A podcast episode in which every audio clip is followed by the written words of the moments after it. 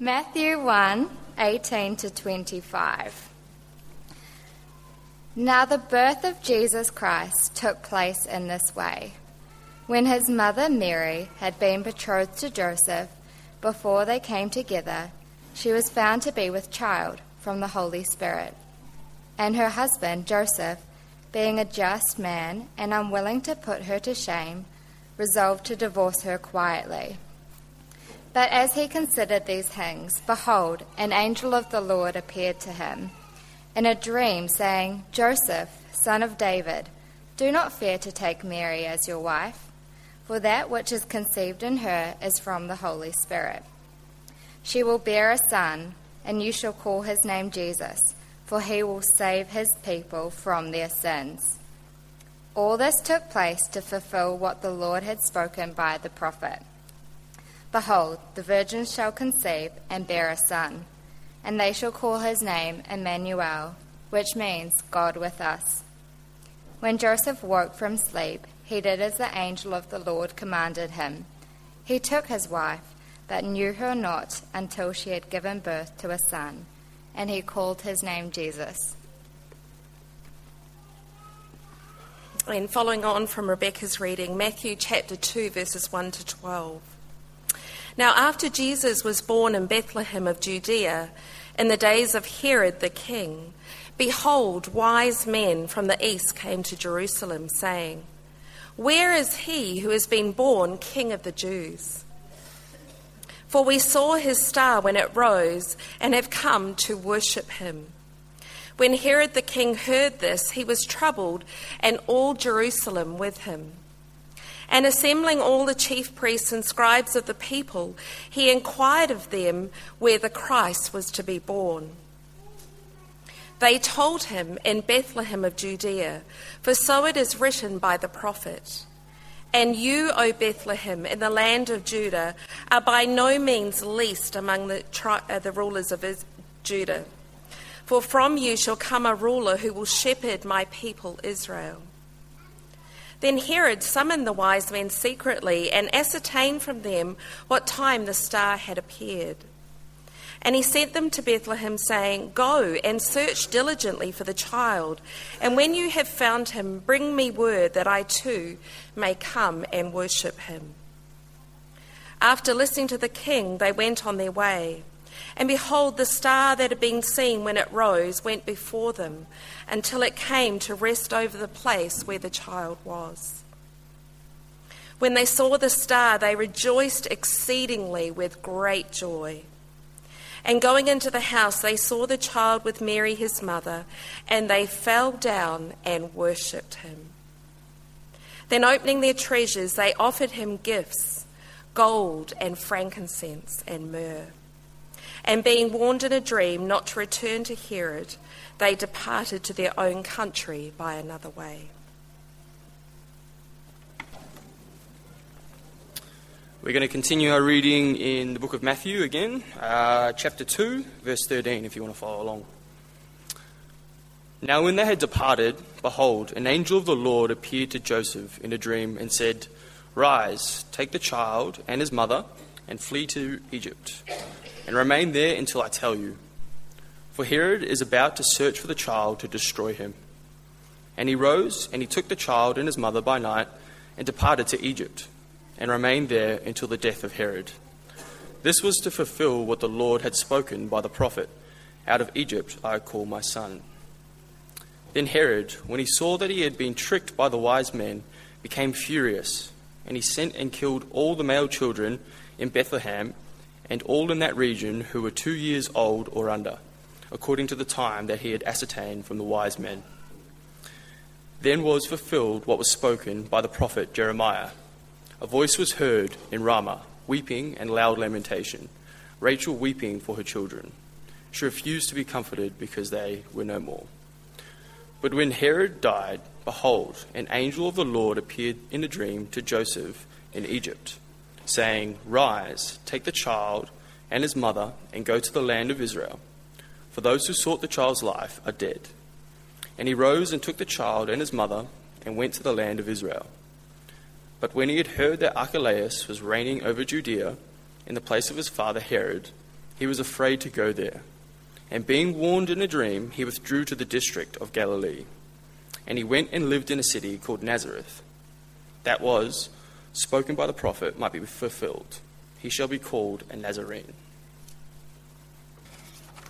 Well, welcome to our Christmas Day service. I'm Nathan, one of the pastoral staff here, and it's just great to have you here today. What a wonderful time of celebration as we've talked about Christ, our King. Through the morning, we've been reading through the, the Gospel of Matthew and the account from that particular uh, disciple about the birth of Jesus. Now, Matthew was really interested in, in bringing forth the fact that Jesus was the King. He started his account in, by giving a genealogy, saying, This is the genealogy of the son of David, the son of Abraham, Christ himself. You see, Matthew wanted to portray to us that the Messiah, Jesus, was the rightful king. The rightful king. And he used this by giving us a unique view. There's nowhere else in the Word of God when it comes to the narrative of the birth, and this is the new, unique view from the wise men. You know what? Through the, through the years, um, the story has intrigued us. Intrigued us. We have on our Christmas cards consistently pictures of wise men crossing deserts following a star. And this morning I just would like to concentrate on three things. We're going to look at the identity of the wise men. We're going to look at their investigation. What were they really trying to do? What were they investigating? What were they seeking? And then we're going to look at the discovery they made. So, the identity, we read about the identity in the very first verse of Matthew chapter 2. Now, after Jesus had been born in Bethlehem. Please note, this event takes place after the birth of Jesus. So, after the birth of Jesus, in the days of Herod the king, so we now have a time frame of when the story is taking place. During the time and reign of Herod the Great. He reigned from 37 BC through to 4 BC. We see wise men from the east coming to Jerusalem.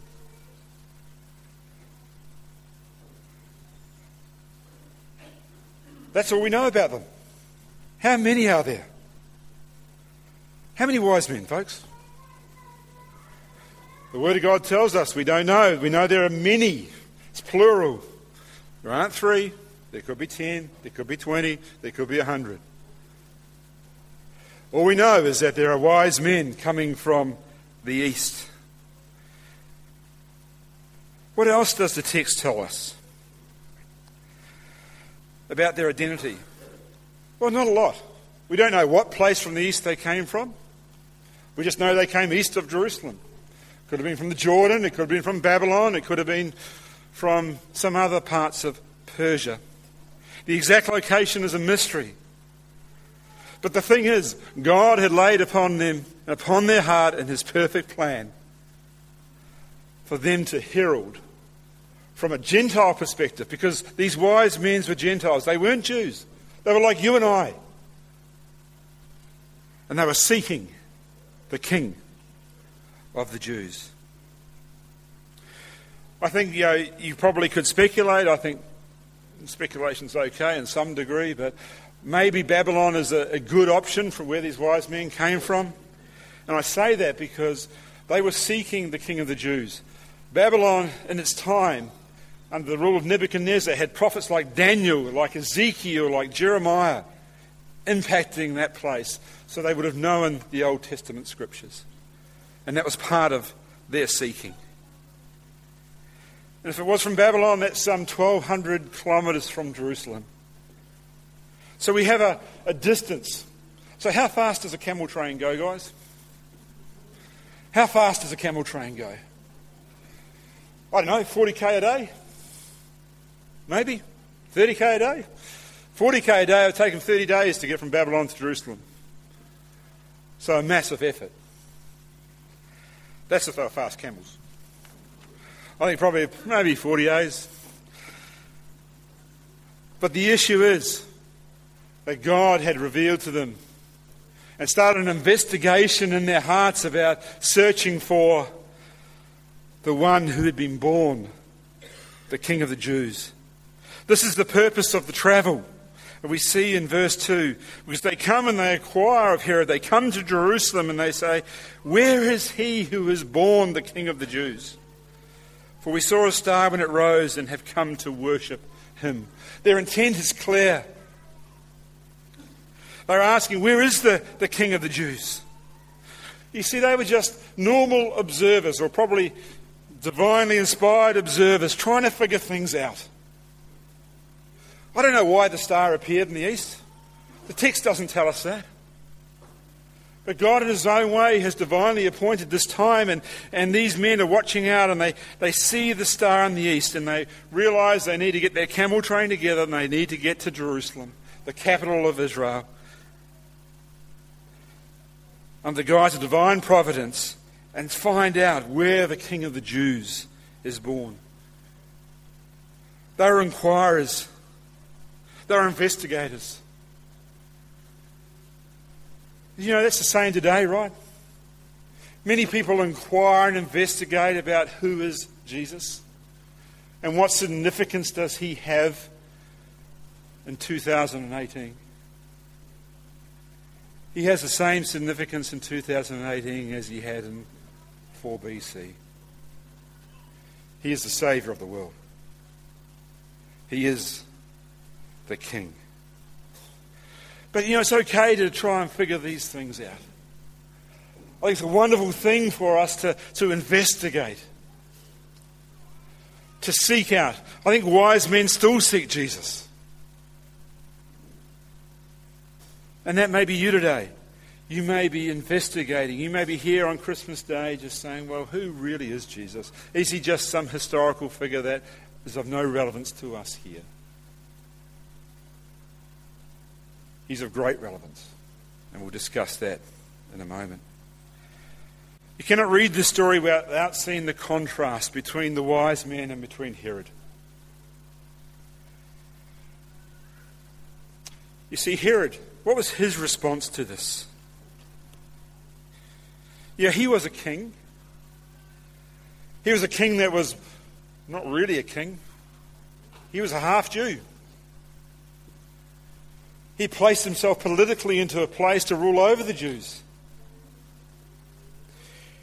You know, and he, uh, when he heard this, his response is what that he was troubled.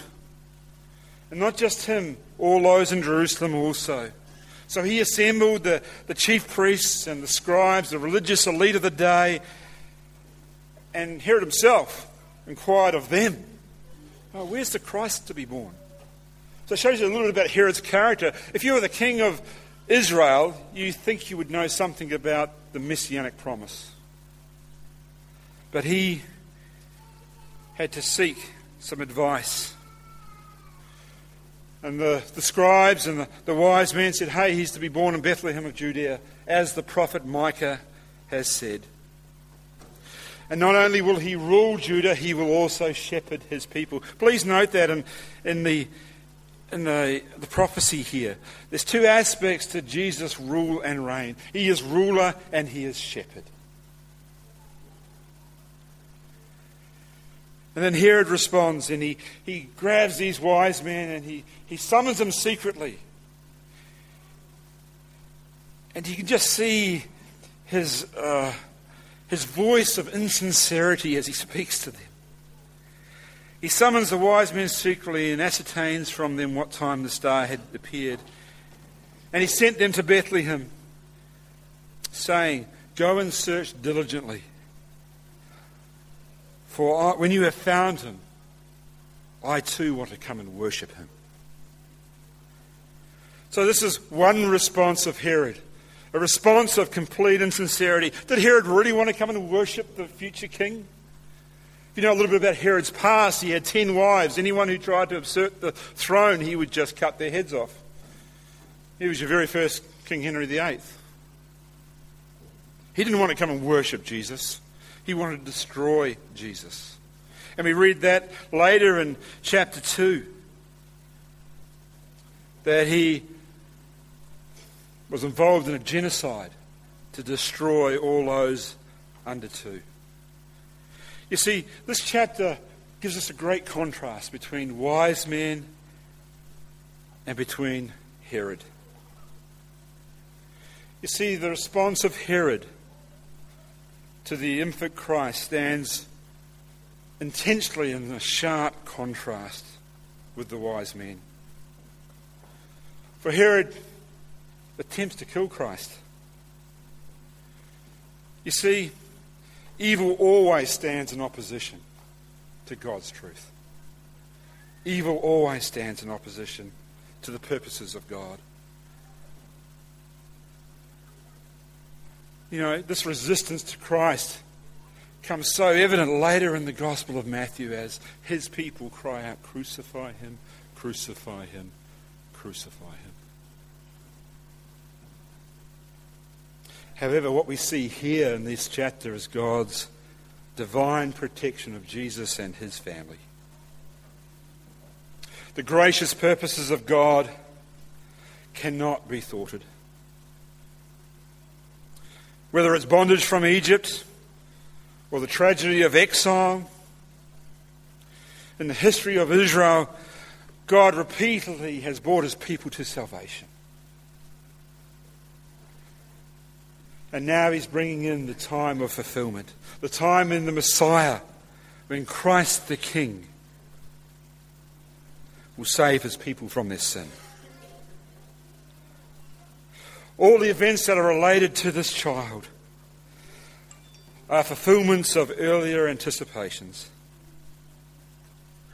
The promise of a Messiah, the messianic branch, the promise of a descendant from the house of David is now all pointed to Christ. And he comes. Christ comes as did his people out of Egypt to the promised land. Through the trauma of exile to Galilee, breaking light to all those who stood and understood. To dwell in a town called Nazareth, a place unknown, but so that God's unfolding plan could continue. Nothing happened by accident. All is in its proper place, and it's the sovereign hand of God in bringing about salvation. So we have the contrast Herod and the wise men. So, what did the wise men discover? Let's read. What did they discover? Well, I think the first thing they discovered, they were in the wrong town. They'd gone to Jerusalem. Not a bad thing to do. Let's go to Jerusalem and, and uh, let's go to the capital of Israel to find out where the king is. That was their rationale. They went to the wrong town. That's the first discovery. Second discovery we see here is that the scribes and Pharisees, that through Herod gave him the answer of where the Christ was to be born, didn't really care. The religious elite didn't care that there was this testimony from Gentile men, and maybe that was the issue. There was testimony from Gentile men that I've seen the star and the Messiah is to be born. It's really fascinating, isn't it? To confirm their investigation, to confirm their discovery, Scripture affirms it. These wise men needed the prophecy to understand where Christ was to be born. They needed the scriptures to point them in the right direction. Yeah, they'd gone the wrong way. But they needed correction by God's word. It's the same for you and I if we're seeking Jesus, if we're investigating for Jesus, the place to find Jesus is in His Word. The Scripture is truth. Scripture is life.